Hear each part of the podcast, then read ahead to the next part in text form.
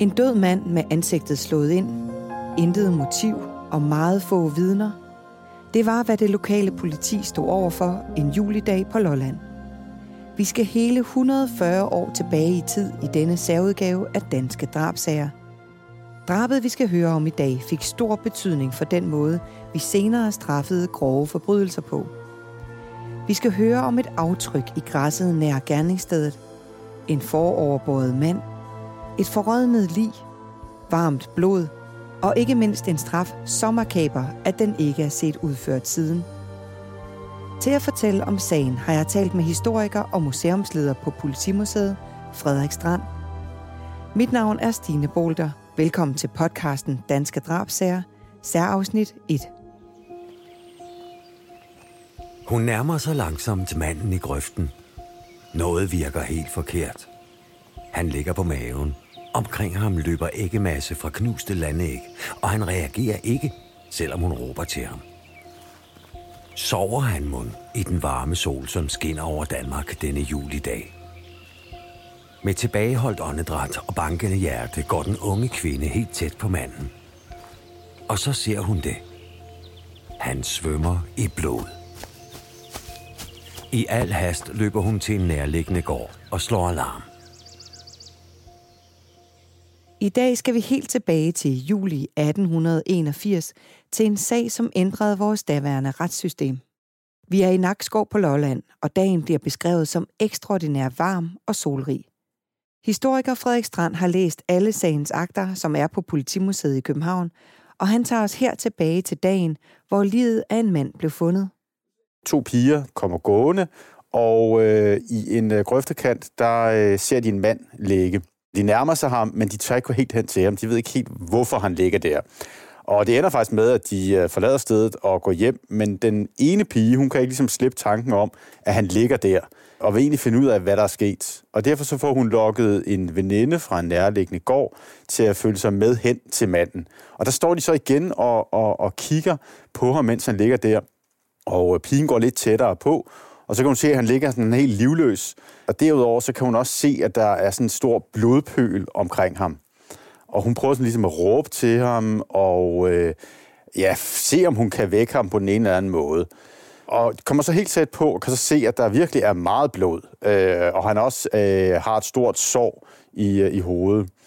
Og øh, hun skynder sig så væk, og hun får tilkaldt en nært boende gårdejer, som kommer med hende derhen. Og han går så hen og nærmer sig manden helt, og tager også fat i ham, og finder så ud af, at øh, han død. Øh, hans øh, ansigt er blevet knust, og altså, ja, han ligger faktisk nærmest og, og, og svømmer i blod. Han har jo hurtigt den opfattelse, det kan han jo ligesom se, når han ligger der i grøftekanten, hans hoved er knust, at der formentlig er sket en eller anden form for øh, forbrydelse her og han får øh, tilkaldt den nærliggende herresfode, som kommer derhen og tager hele synet øh, i øje, og ja, konkluderer jo også, at her er der, øh, her er der sket et, øh, et drab. Og derefter, så bliver der selvfølgelig lavet en undersøgelse af, hvem er den dræbte, og hvad der egentlig sket i timerne op til, at han er blevet slået ihjel. Og det, man hurtigt kan fastslå, det er, at øh, den dræbte, han er af svensk afstamning, han hedder Jønsson, og øh, han er ikke-handler, og har også en, en, en nemlig ved siden af, samtidig med, at han handler æg, og han har også med brød. Og han er kendt i, i området, han øh, går omkring der og sælger sine, øh, sin, sin produkter. Han er kendt for at være en øh, harmløs, øh, midalderne mand, der egentlig ikke har nogen fjender øh, rundt omkring. Så, så det hvad man ved om ham. Han har egentlig ikke sådan en, en, en synderlig interessant forhistorie på den måde, altså at han har fjender, eller han har lagt sig ud med nogen, eller, eller den slags. Så spørgsmålet er selvfølgelig, hvorfor i alverden er han blevet slået ihjel? Og det begynder man så at, at øh, afklare. Man afhører så også forskellige personer i, øh, i området for at høre, om øh, den stakkels Jønsson ligesom har øh, øh været øh, ja, sammen med nogen, som kunne have slået ham ihjel på den ene eller anden måde. Altså. Og øh, det, man finder ud af, det er, at øh, øh, Jønsson, han har gået sammen med en, øh, en person, som øh, også er relativt kendt i området, som hedder Den Lange. Man kalder ham Den Lange. Men udover det, så, så er hans navn øh, Anders øh, Sjællander.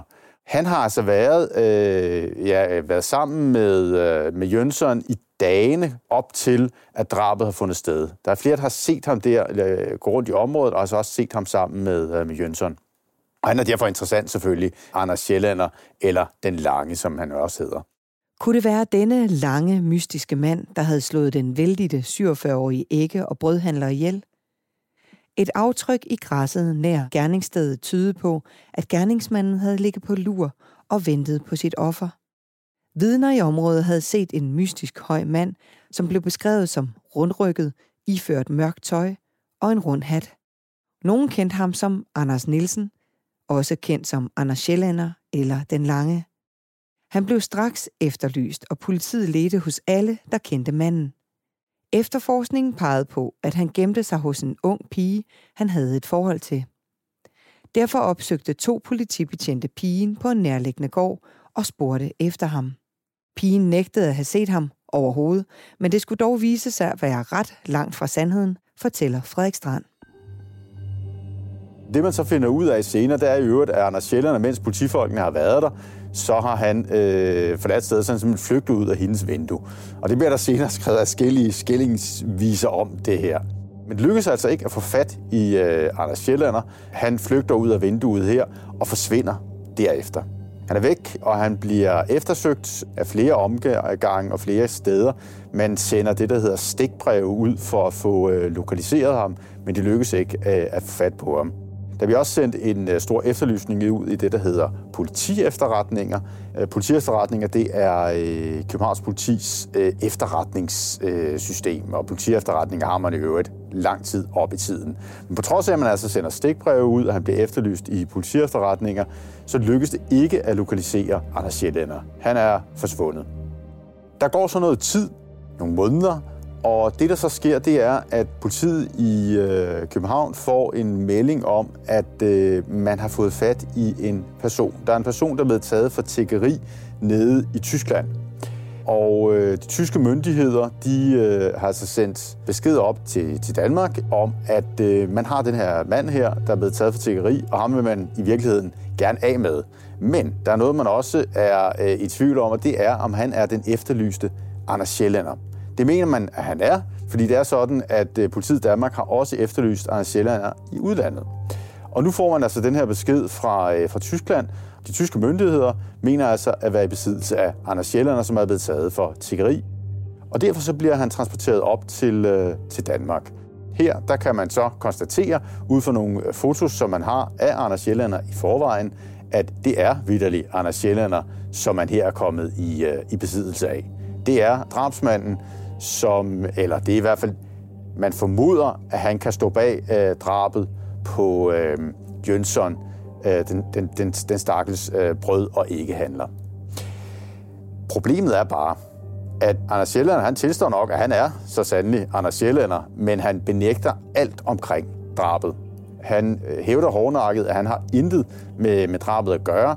Han har godt nok øh, mødtes med Jønsson i øh, dagene op til, at drabet finder sted, men øh, han har ikke haft noget som helst at gøre med drabet. Og det holder han hårdnakket fast i. På den ene side så iværksætter politiet en omfattende efterforskning af, hvad der er sket i timerne op til drabet, hvor Anders Sjællander har været, og hvad han har foretaget sig.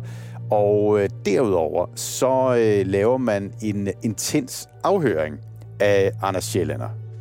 Og den intense afhøring er især interessant, fordi der går man virkelig øh, Anders Sjællander på klingen. Og her skal, vi, skal man være opmærksom på, at på det her tidspunkt her, hvor øh, drabet på Jønsson er foregået, det 1881, der har man en helt anden måde at gribe afhøringer og hele retsprocessen af en anden, end den er i dag.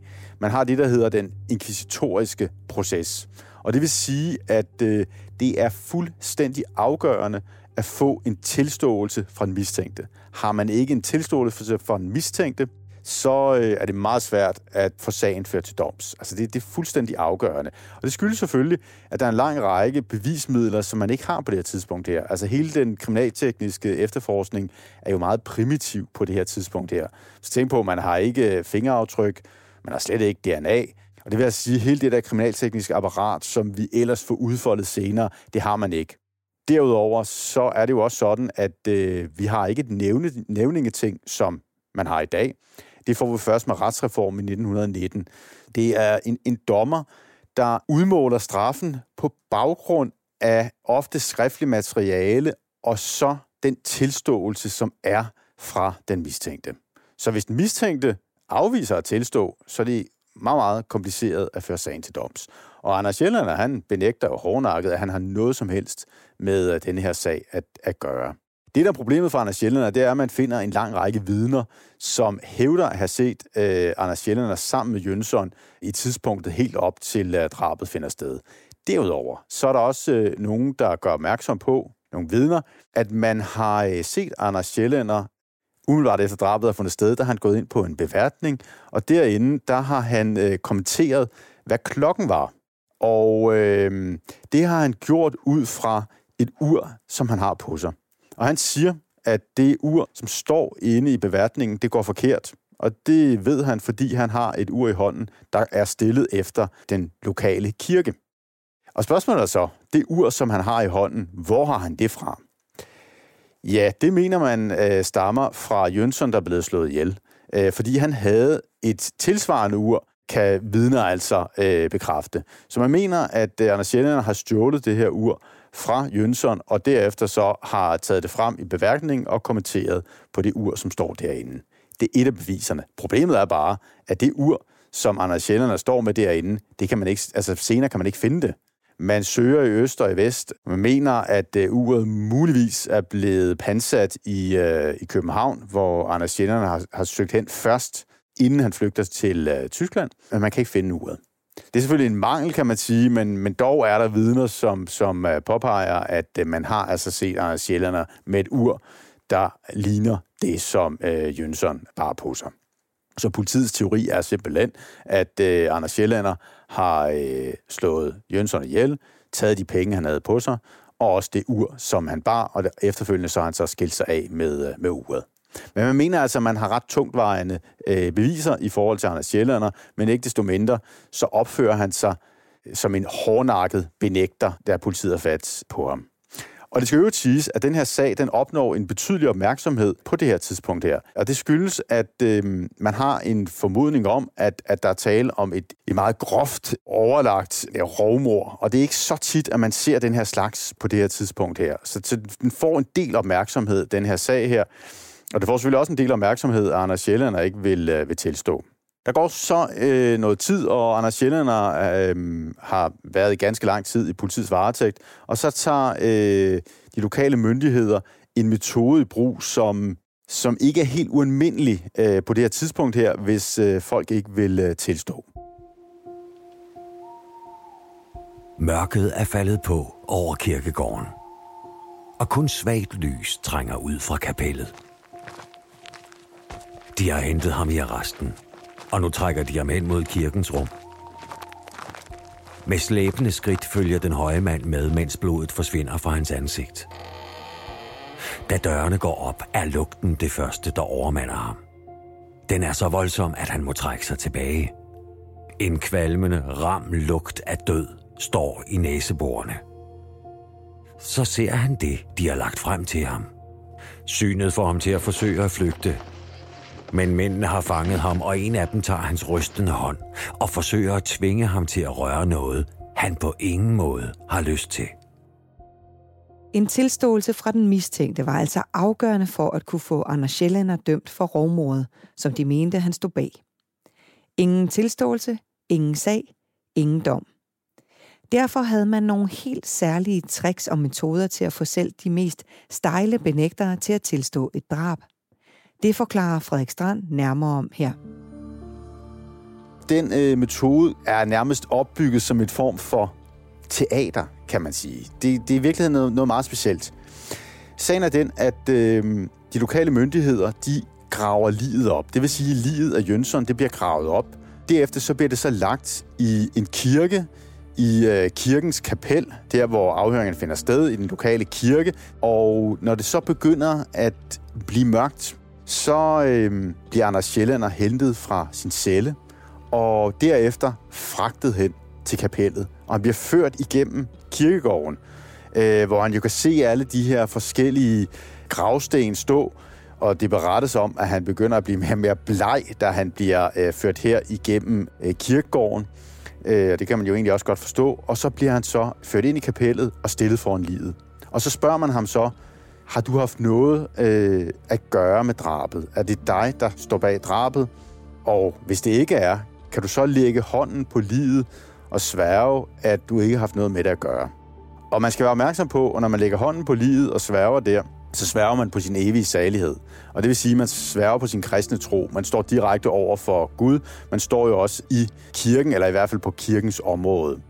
Så det er alvorlige sager, det her. Derudover så skal man selvfølgelig også gøre sig klart, at det lig, som er blevet gravet op her, det er jo, han, han står jo foran et forrådnet lig. Det er i virkeligheden det, der er tale om, og skal lægge hånden på, på livet der. Og han er sjællander, han, han, han, han står, og han øh, bliver mere og mere bleg, og mere og mere øh, tilbageholdende. Han ønsker ikke at øh, lægge hånden på, øh, på livet. Øh, og det er så sådan, at den lokale herresfod forsøger nærmest at tvinge ham til, hen til livet, og få ham til at lægge, lægge hånden på livet. Men, men øh, han viger tilbage, øh, vil ikke lægge hånden på livet, men vil på den anden side heller ikke øh, tilstå, at han har begået drabet. Og derefter så bliver han så ført tilbage til sin celle. Så det er sådan lidt uafklaret fortsat, om han står bag drabet eller ej. Men, men da han er blevet stillet foran livet, der fornemmer de lokale myndigheder, at øh, der er en eller anden form for, for gennembrud. Gennembrud kom allerede næste dag. Man kan kun forestille sig de voldsomme mareridt, den mistænkte må have haft, efter at have set det forrådnede, opgravede lig. Så med myndighedernes særprægede måde var det altså lykkes at bryde igennem Anders Sjællanders forsvar.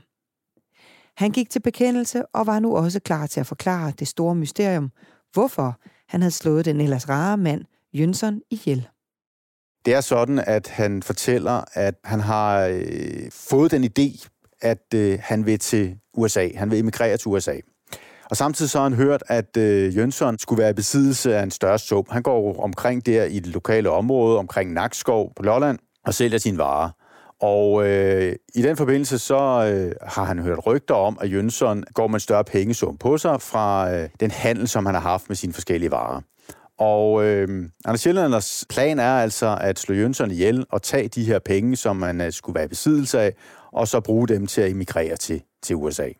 Og efter han har fået den her tanke, så kan han ikke slippe den. Og øh, han opsøger faktisk Jønsson flere gange, men han kan ikke få modet til at slå ham ihjel. Men til sidst, så får han fat i en form for øh, trærafte, som, som bliver brugt øh, på en, en, en hestevogn. Det er sådan en, får han fat i.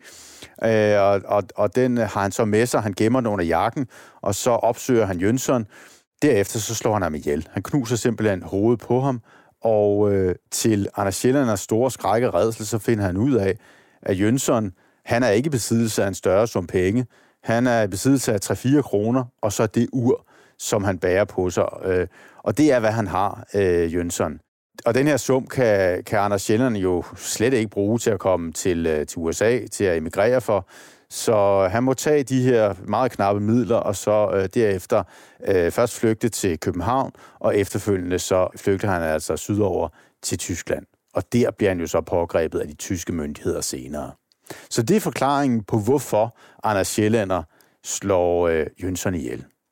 Og dermed så har man jo opklaringen i forhold til denne her sag, som har optaget befolkningen ganske meget. Og derpå så starter retssagen jo. Og retssagen bliver først ført ved øh, byretten, og der ender det med, at øh, Anders Sjællander får en dødsdom.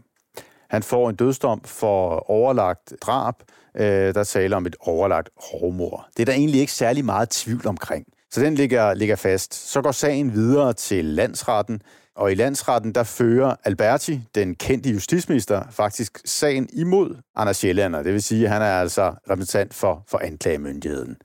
Sagen bliver også ført til doms der, og øh, det munder også ud i en dødsdom fra øh, landsrettens side. Og så er det jo sådan, at nu begynder øh, sagens alvor jo at nærme sig, fordi nu begynder dødsdommen at nærme sig. Og øh, dødsdommen er på det her tidspunkt en ret øh, omdiskuteret øh, øh strafform, kan man sige. I Europa, der er der øh, opstået en diskussion omkring dødstraffen, og øh, det er særligt oplysningsfilosoferne, og særligt en oplysningsfilosof, der hedder Beccaria, som øh, har skabt øh, tvivl omkring det hensigtsmæssige i, øh, i dødstraffen. Øh, man mener, at dødstraf er en mangelfuld straf, kan man sige, og inhuman. Den er mangelfuld forstået på den måde, at man mener, at den ikke er særlig præventiv, at det afholder ikke folk fra at begå øh, alvorlige forbrydelser.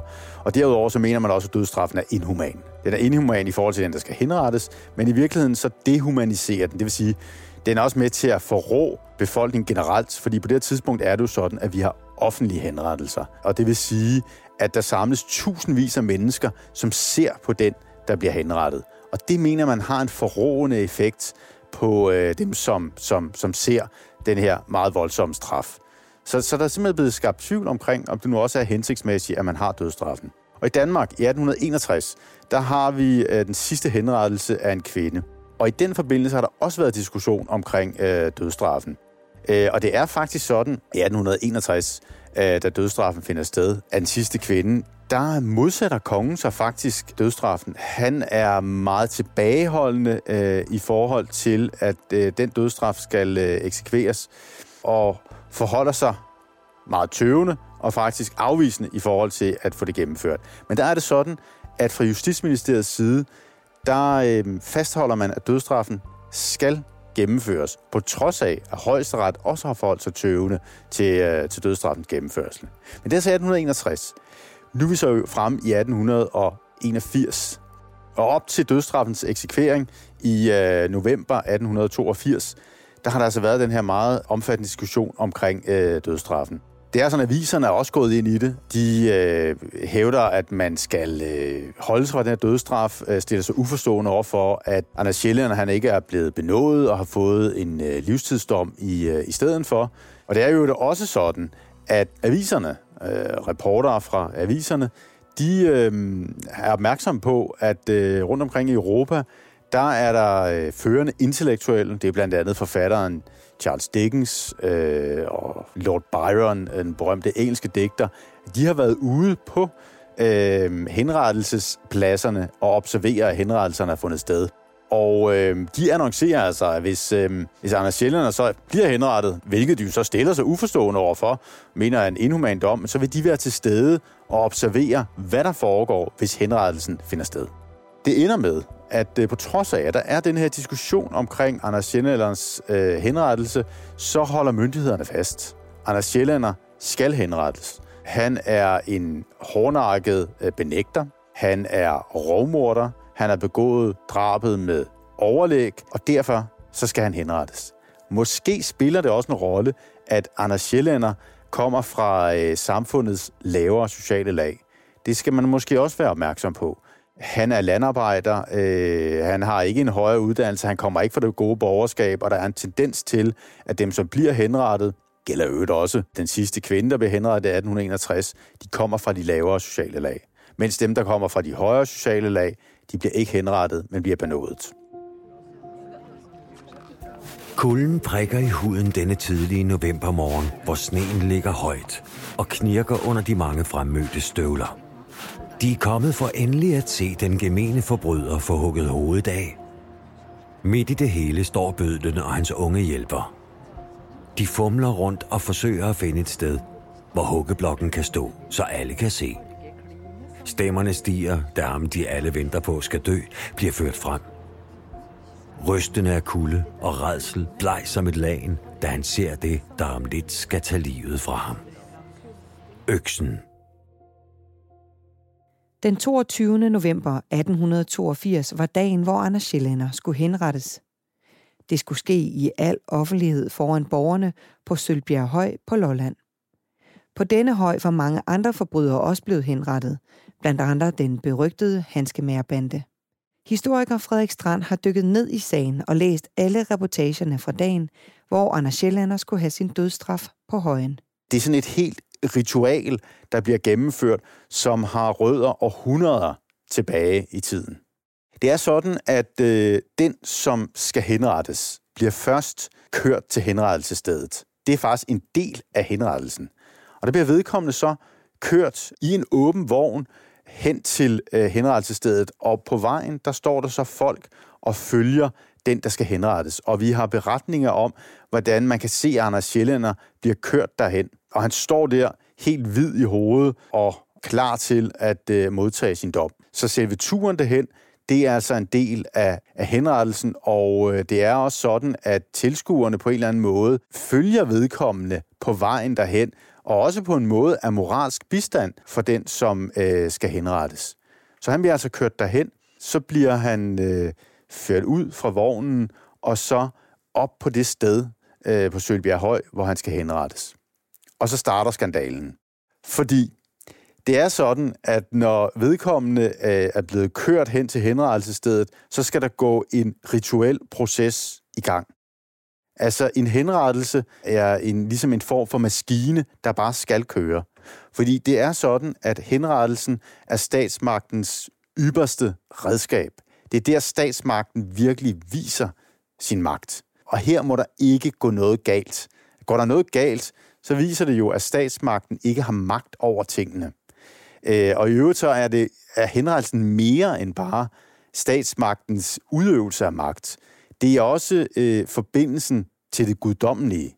Fordi under henrettelsen, der er det sådan, at den, der bliver henrettet, føres over i evigheden. Og derfor så er, er, der, er kirken også til stede som et meget, meget væsentligt element i, øh, i henrettelsen. Så man kan sige, at henrettelsen er der, hvor statsmagten viser sin absolute magt, men samtidig forbindelsen også til den øverste magt, nemlig Gud. Så derfor så skal alt bare klappe øh, fuldstændig perfekt under en henrettelse. Problemet er bare, at da Anders Sjællænder bliver ført op på højen, hvor han skal henrettes, så er alt totalt kaos. Og det ved vi fra de journalister, som øh, øh, har indfundet sig på stedet, fordi de havde jo annonceret, at de ville være der, og de skulle nok dække det her. Og de står der også, og de er klar til at dække hele den her spektakulære proces, som, som henrettelsen jo er.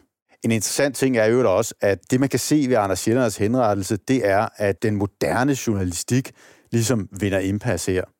Fordi det er jo sådan, at tidligere, der har været masser af henrettelser tidligere, men der har journalisterne jo ikke været til stede. Øh, det har ligesom ikke været interessant for journalisterne, men her der er det sådan, at vi får den moderne journalistik, hvor øh, journalisterne også er på stedet. De dækker faktisk, hvad der foregår.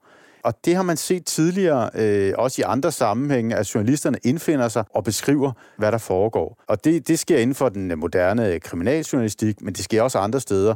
Blandt andet er det sådan, at et, et tidligere der er det... Øh, for eksempel Herman Bang, der dækker en berømt øh, begravelse et andet sted, og der giver et, et indblik i indre mission. Men her der er det altså sådan, at nu dækker journalisterne en henrettelse øh, for første gang faktisk på den måde, som, som, som det sker her, altså meget grundigt, og forklare, hvad der egentlig sker. Så journalisterne står der, og de er klar til at dække, hvad der foregår. Og de havde jo forventet statsmagten vise det aller ypperste. Men det, de ser, det er altså det totale kaos. Øh, for da Anders Sjællander bliver ført frem til henrettelsestedet, så er der, der er ingen til at holde folkemængden borte. Der er én politimand til stede, og han kan ikke holde særlig mange væk. Huggeblokken, jamen den ved man dog nok, hvor man skal sætte. Og øh, det virker som om, at, øh, at bødlen, Sejstrup, han er helt ude af sig selv. Han virker forvirret, og øh, nogen hævder, at han er, er beruset, da henrettelsen skal finde sted. Så det er altså det totale kaos. Og hvor mærkeligt den lyder, så, så er det sådan, eftersom man jo ikke har nogen politifolk til at håndtere ordnen på stedet, så må journalisterne sørge for ordnen. Så de journalister, som har indfundet sig for at dække det her kritisk, de må simpelthen samle sig omkring Anders Sjællænder Foran huggeblokken, der må de sammen med nogle andre mænd fra lokalområdet danne en ring omkring Anders Sjællænder og det må man altså sige, det, det er jo meget overraskende og besøgende, og, og det er virkelig at være på stedet. Så, så journalisterne stiller sig omkring Anders Sjællænder, holder resten af folkemængden bort, så de ikke skal trænge frem imod Anders Sjællænder, og så står Anders Sjællænder altså derinde i midten ved huggeblokken med dem omkring sig. Så man må sige, det er virkelig en, en særpræget og besynderlig øh, begivenhed, det her. Og så er det sådan, så går seancen i gang. Og øh, der er det jo sådan, at, øh, at præsten spiller en, en, øh, en meget stor rolle. Først så er det sådan, at herresfoden har ganske kort læst op, Øh, hvorfor bliver Anders Sjælland henrettet? Hvad er grunden? Og det er det rovmor, han har stået bag, og derefter så træder præsten så ind og skal holde sin tale. Og, og, og det er ikke usædvanligt. Det er noget, som altid sker, fordi præsten har den her helt afgørende funktion at forbinde den henrettede med, med den evige magt, altså øh, Gud. Og præsten skal også sørge for, at den, der henrettes, angrer sine sønner. Det er meget centralt, for i og med, at den henrettede, inden vedkommende bliver henrettet, angrer sine sønner, så øh, har præsten og kirken, øh, og i virkeligheden også statsmagten, udfyldt den væsentligste rolle, nemlig at føre den, hvad skal man sige, den angrende over i evigheden. Så præsten holder altså en, øh, en tale, og den tale var til synlæderne intet mindre end 12 minutter. Og det synes øh, journalisterne, der er især en journalist, der hedder Fleron, han er udsendt fra øh, Socialdemokraten, øh, altså Visen Socialdemokraten, det synes han godt nok er for groft. For der står Anders Sjællander der, han, han har kun en, en tynd skjorte på, en tynd hvid skjorte, som man skal have, øh, og han står der i den kolde novemberluft og fryser, og han virker nærmest som om, han er, han er ved at falde om, Anders Sjællander, og så står præsten ellers og taler der i stive 12 minutter omkring hans evige salighed. Og det er på mange måder interessant, fordi præsten udfylder jo for så vidt bare sin opgave. Den opgave, som man tidligere opfatter som helt utrolig vigtig, nemlig den, det var en evig, evig salighed, der stod på spil her. Men Fleron, Øh, den udsendte journalist fra Socialdemokraten, han har tydeligvis en helt anden opfattelse. For ham er det her religiøse, det, det forstår han ikke helt. Hvorfor skal det være til stede på den måde? Så det er ligesom det moderne, der mødes med det middelalderlige kan vi sige. Det moderne og middelalderen mødes. Fleron er udtryk for det moderne, det moderne bymenneske, der pludselig befinder sig i det her besønderlige skuespil, nemlig en henrettelse, som jo har mange sådan, hvad kan vi kalde, middelalderlige reminiscenser. Og de to ting, de støder simpelthen sammen her på det her tidspunkt her. Og Fleron stiller sig fuldstændig uforstående over for, at præsten skal holde den her tale på 12 minutter. Hvorfor kan man ikke bare gennemføre henrettelsen? Men sådan er det altså ikke. Præsten udfører sin del af, af opgaven, og de 12 minutter går, og så skal henrettelsen jo så finde sted.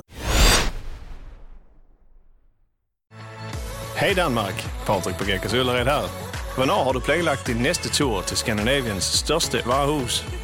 På Gekås i Ullared kan du shoppe og overnatte til fantastisk lave priser. Hvornår kommer du? Shoppa, bo och umgås på Gekås Ullared. Hej skat. Hej mor, jeg har lige fået en kontrakt i mit arbejde. Gider du læse den igennem for mig? Jeg synes, vi skal ringe til Det Faglige Hus. Så kan de hjælpe os. Det Faglige Hus er også for dine børn. Har du børn, der er over 13 år og i gang med en uddannelse, er deres medlemskab i fagforeningen gratis. Det Faglige Hus. Danmarks billigste fagforening med A-kasse for alle. Ej, det er så spændende. Jeg tror aldrig, jeg har haft den her følelse før i kroppen. Bachelorette er tilbage. Jeg går helt i panik. Jeg kan ikke sige det navn, som skal have min sidste rose. Ja, men det er dit værd. Ikke også? Bachelorette, lige nu på TV2 Play. Jeg kommer bare til at nyde hvert sekund af det. Snart var det altså bødlens tur til at fuldføre sin del. Man havde en særlig huggeblok, hvor den dødstømte blev spændt fast, og hovedet blev lagt i en metalbøjle. På den måde var der 20-30 cm, hvor bødlen skulle ramme, og dermed ville hovedet blive skilt fra kroppen. Men helt så let var det ikke for bødlen denne novembermorgen i 1882, fortæller Frederik Strand. Det er bødlens fornemmeste og på nogle måder eneste opgave at kunne ramme korrekt. Og det er totalt afgørende, at bødlen så også kan ramme korrekt. Og bødlen har øvet det meget. Det at være bødel, det er noget ret specielt. Det kræver stor snille, det er et håndværk, det er noget, som har skulle øves igennem øh, lang tid. Og i øvrigt så er det jo sådan, at bødlen har jo ikke anden opgave end at gennemføre de her henrettelser her, som på det her tidspunkt er meget sjældne i Danmark. Så han skal altså gennemføre den her henrettelse, Bødlen Sejstrup, og han har kunnet øve sig igennem rigtig lang tid. Og man forventer jo selvfølgelig, at han så også kan gennemføre det, fordi han er relativt vellønnet endda. Så, så det bliver altså, det er hans opgave, at han lige præcis skal ramme der, og der må ikke være fejl, og det skal gennemføres i et hug. Og han hæver altså øksen og rammer forkert. Og øh, nogen siger, at man kan høre, at Anders Sjællerne ligesom giver sådan en klagende lyd fra sig. Men han har altså ramt forkert. Han må hæve øksen igen, og han lader øksen falde igen, og han rammer forkert igen. Journalisterne måber selvfølgelig over det, der foregår her. Og så tredje gang, der rammer han så, og han rammer rigtigt, og hovedet ryger af.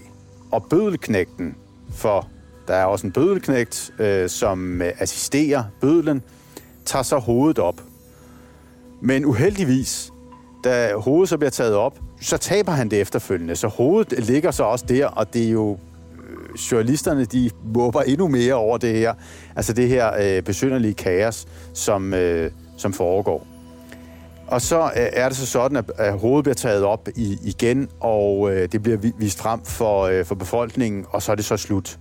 Men for at gøre ondt værre, så den ene politimand, som har været til stede, og som ligesom repræsenterer myndighederne ud over herresfoden, han har til synligheden ikke sørget for, at der er nogen kiste. Så han løber omkring der og, og råber, hvor er kisten henne? Man kan ikke finde kisten at lægge Anders Sjællænder i. Og det er også en del af ritualet, at efterfølgende skal han på respektfuld måde lægges i kisten og transporteres bort. Men på det her tidspunkt, jeg ved man jo bare ikke engang, hvor kisten er henne. Så det er jo selvfølgelig fuldstændig forvirring og kaos. Og det, det så slutter af med, selve øh, henrettelsesseancen, det er, at vi har den her kreds omkring Anders Sjællander. Han er nu blevet henrettet. Og så er det så sådan, at øh, den, den kreds, som har stået omkring ham, de går ligesom til side. Og så bliver journalisterne ellers endnu mere forbløffede. For lige pludselig så stormer øh, lokalbefolkningen, som er stået omkring Anders Sjællander, de løber frem imod ham, og øh, nogle af kvinderne har, øh, ifølge vidner til, til, hvad der foregår, de har kopper med.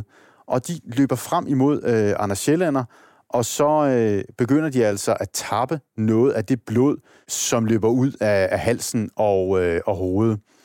Og øh, det blod, det drikker de så. Og, og de står helt tæt på livet og drikker blodet her, og, og det er nærmest ved at, at, at, at trampe det hele ned. Og journalisterne fra København, de er målløse. De har jo svært ved at forstå, hvad der egentlig foregår. Det, der er forklaringen på det, der sker her, det er også noget, som har rodet langt tilbage i, øh, i tiden.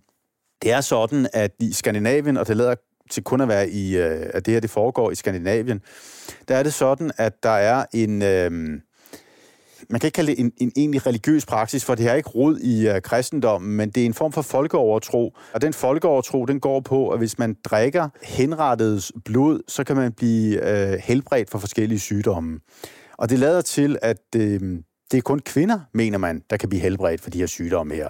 Formentlig er det særlig epilepsi, der er tale om, man mener, man kan blive helbredt for, hvis man drikker det her blod her. Og det er altså særligt kvinder, som kan blive helbredt. Så derfor så er det altså også kvinderne, som går frem og har de her kopper med, og som så drikker blodet. Og hvor den her øh, idé stammer fra, det ved man ikke helt, men man ved, at det er øh, særligt lokaliseret til, øh, til Skandinavien. Og det er altså denne her elgamle praksis, som de øh, moderne journalister fra København de bliver indvidet i, og de er målløse øh, over, hvad der øh, foregår, og er selvfølgelig meget svært ved at se, hvad, forstå, hvad, hvad, hvad er det, der sker. Og i øvrigt så er det sådan, at øh, Socialdemokratens berømte journalist, Fleron, han ser ikke det sidste her, men det gør Amalie Skrams mand, altså den berømte kvindelige forfatter Amalie Skram. Hendes mand, han dækker, hvad der foregår. Og det er meget godt, at han også gør det, fordi Fleron, han er simpelthen gået i gulvet. Han besvimer, da hovedet ryger af. Det fortæller øh, Bødlen Sejstrup øh, senere. Han fortæller øh, med nogen foragt, må man sige, om hvordan den her berømte journalist simpelthen besvimer. Det har han ikke meget respekt for, Sejstrup, at han ikke kan, kan klare mosten. Men han er altså gået i gulvet flere gange øh, til synlædende efter at hovedet ryger af. Men Amalie Skrams mand øh, er stadigvæk til stede, og han dækker altså, hvad der foregår. Han dækker også, hvordan øh, befolkningen altså strømmer til og, øh, øh, øh, og ja, begynder at regere omkring øh, Anders Sjællanders øh, lig. Og alt det her, det kommer jo senere ud i pressen, og det bliver pressehistorie. Altså det, det, det der beskrives her, det er, er noget, som, øh, ja, som virkelig øh, skaber ramaskrig ud over hele landet. Og det er også sådan, at øh, denne her dækning øh, fra avisernes side, den bliver jo senere en del af pensum i for eksempel gymnasierne, eller på universiteterne. Altså det, at de her journalister, de befinder sig på stedet, de beskriver, hvad der foregår, det er historie. Og øh, det bliver i allerhøjeste grad også pressehistorie, det som, øh, som finder sted her. Og det bliver også en del af Danmarks historien, kan man sige, fordi øh, eftersom den her beskrivelse får øh, det gode borgerskab i de større byer, især i København, til at måbe, så øh, vinder det jo også indpas i regeringskontorerne. Man, man, man, man, man, man er simpelthen forbløffet over det, som øh, finder sted her. Er der virkelig en sådan måde at opføre sig på i, i det moderne danske samfund? Fordi det er jo en formodning, man har, at det samfund, man står for nu, det er et demokratisk samfund, det er et samfund, som igennem lang tid har været igennem folkeoplysning osv. osv. Men her der ser man nogle elgamle, middelalderlige praksiser øh, finde sted. Altså folk drikker blod, og altså man har sjældent øh, set og hørt om noget lignende. Og det skaber selvfølgelig øh, en debat, og hele den debat, som også tidligere har været i udlandet, nemlig om offentlige henrettelser, det er med til at forrå befolkningen det vinder jo så også øh, indpas her. Og øh, det ender med, at Anders Sjællander-sagen, det bliver den sidste offentlige henrettelse i Danmark. Og det skyldes ganske simpelt hele den furore, der opstår efter den her katastrofale måde at håndtere en, øh, en offentlig henrettelse på. At man bliver simpelthen så oprørt, men vel egentlig også forskrækket over, hvad der foregår, at man beslutter, at en offentlig henrettelse aldrig siden skal øh, finde sted i, øh, i Danmark. Der finder en henrettelse yderligere sted i øh, 1892 af Jens Nielsen, men den henrettelse, den er ikke offentlig. Den foregår bag lås og lukke, nemlig inde i gården i Horsens statsfængsel. Så den sidste offentlige henrettelse, det er altså henrettelsen i forhold til øh, Anders Sjællander i øh, 1882. Der er så en anden interessant ting, som man lige kunne tage med, når man ser på den her sag. Det er sådan, at mange historikere, også filosofer, de har øh, pointeret, at offentlige henrettelser, det var noget, som fulgte en eller anden meget stram skabelon, og det viste, hvordan øh, statsmagten udøvede sådan absolut magt. Og nogen har talt om, at øh, den offentlige henrettelse, den adskiller den gamle magt, den gammeldags magt, fra den nye magt, altså den magt, som vi, som vi ser i dag. Statsmagten i dag er jo udøver en eller anden form for blød magt, taler man om. Øh, vi vil ikke sådan i al offentlighed vise magten. Øh, det, det er sådan, statsmagt har den opfattelse, at man viser ikke absolut magt på den måde, som man gjorde tidligere. Men hvis vi ser på Anders Sjællander-sagen, så rokker den jo lidt ved den teori. Fordi det, som Anders Sjællander-sagen viste, og det var nok også det, der gjorde statsmagten ret nervøs på det her tidspunkt, det var jo, at statsmagten var svag. At statsmagten havde overhovedet ikke styr på, hvad der foregik under selv den ultimative afstraffelse, nemlig den offentlige henrettelse. Altså under den ultimative afstraffelse, der viste det sig, at statsmagten kom til kort. Der var ikke styr på noget som helst. Så henrettelsen af sjældner, den rokker på nogle måder ved den idé, vi har om, hvordan de offentlige henrettelser var, og at de offentlige henrettelser, de var det ultimative magtsymbol på den tidlige statsmagt. Det var de måske ikke. Det viser i hvert fald, at der var betydeligt kaos, når vi ser på den her sag her. Og det er jo ret interessant. Og grunden til, at vi ved, at der var det her kaos, det er jo selvfølgelig, at journalisterne lige pludselig indfandt sig på stedet og kunne beskrive, hvad der faktisk foregik.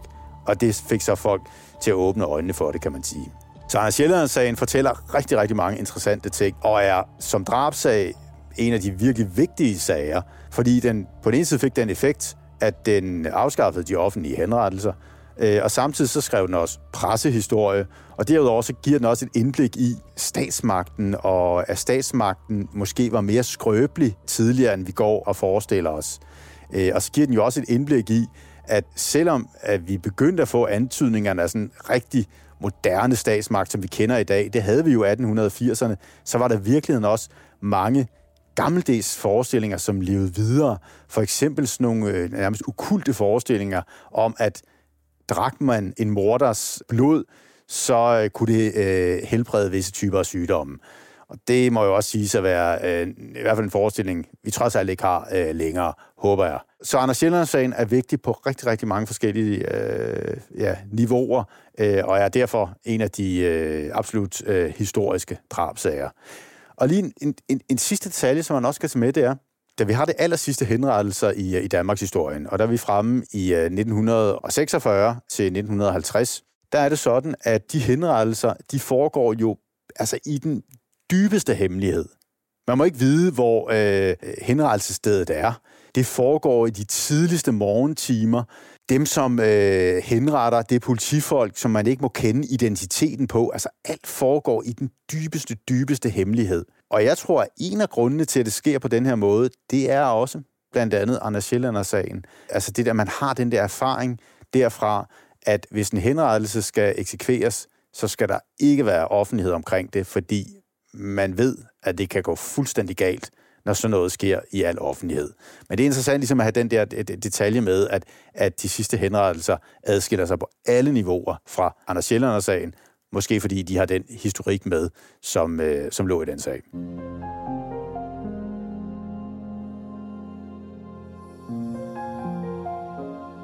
Med sagen her fik Danmark altså afskaffet de offentlige henrettelser, så den strengeste straf, man i dag kan blive idømt, er fængsel på livstid eller forvaring på ubestemt tid. Langt de fleste lande i verden har afskaffet dødsstraf, men i nogle lande bruger man stadig den straf, hvor henrettelsen enten sker i offentligheden eller i det skjulte. Tak til museumsleder på Politimuseet og historiker Frederik Strand. Speaks indtalt af Henrik Forsum Klippet af Rasmus Svinger. Tilrettelagt og skrevet af Stine Bolter. Redaktør Rune Born Svarts. Produceret af Bauer Media og True Crime Agency. Mit navn er Stine Bolter. Tak fordi du lyttede med.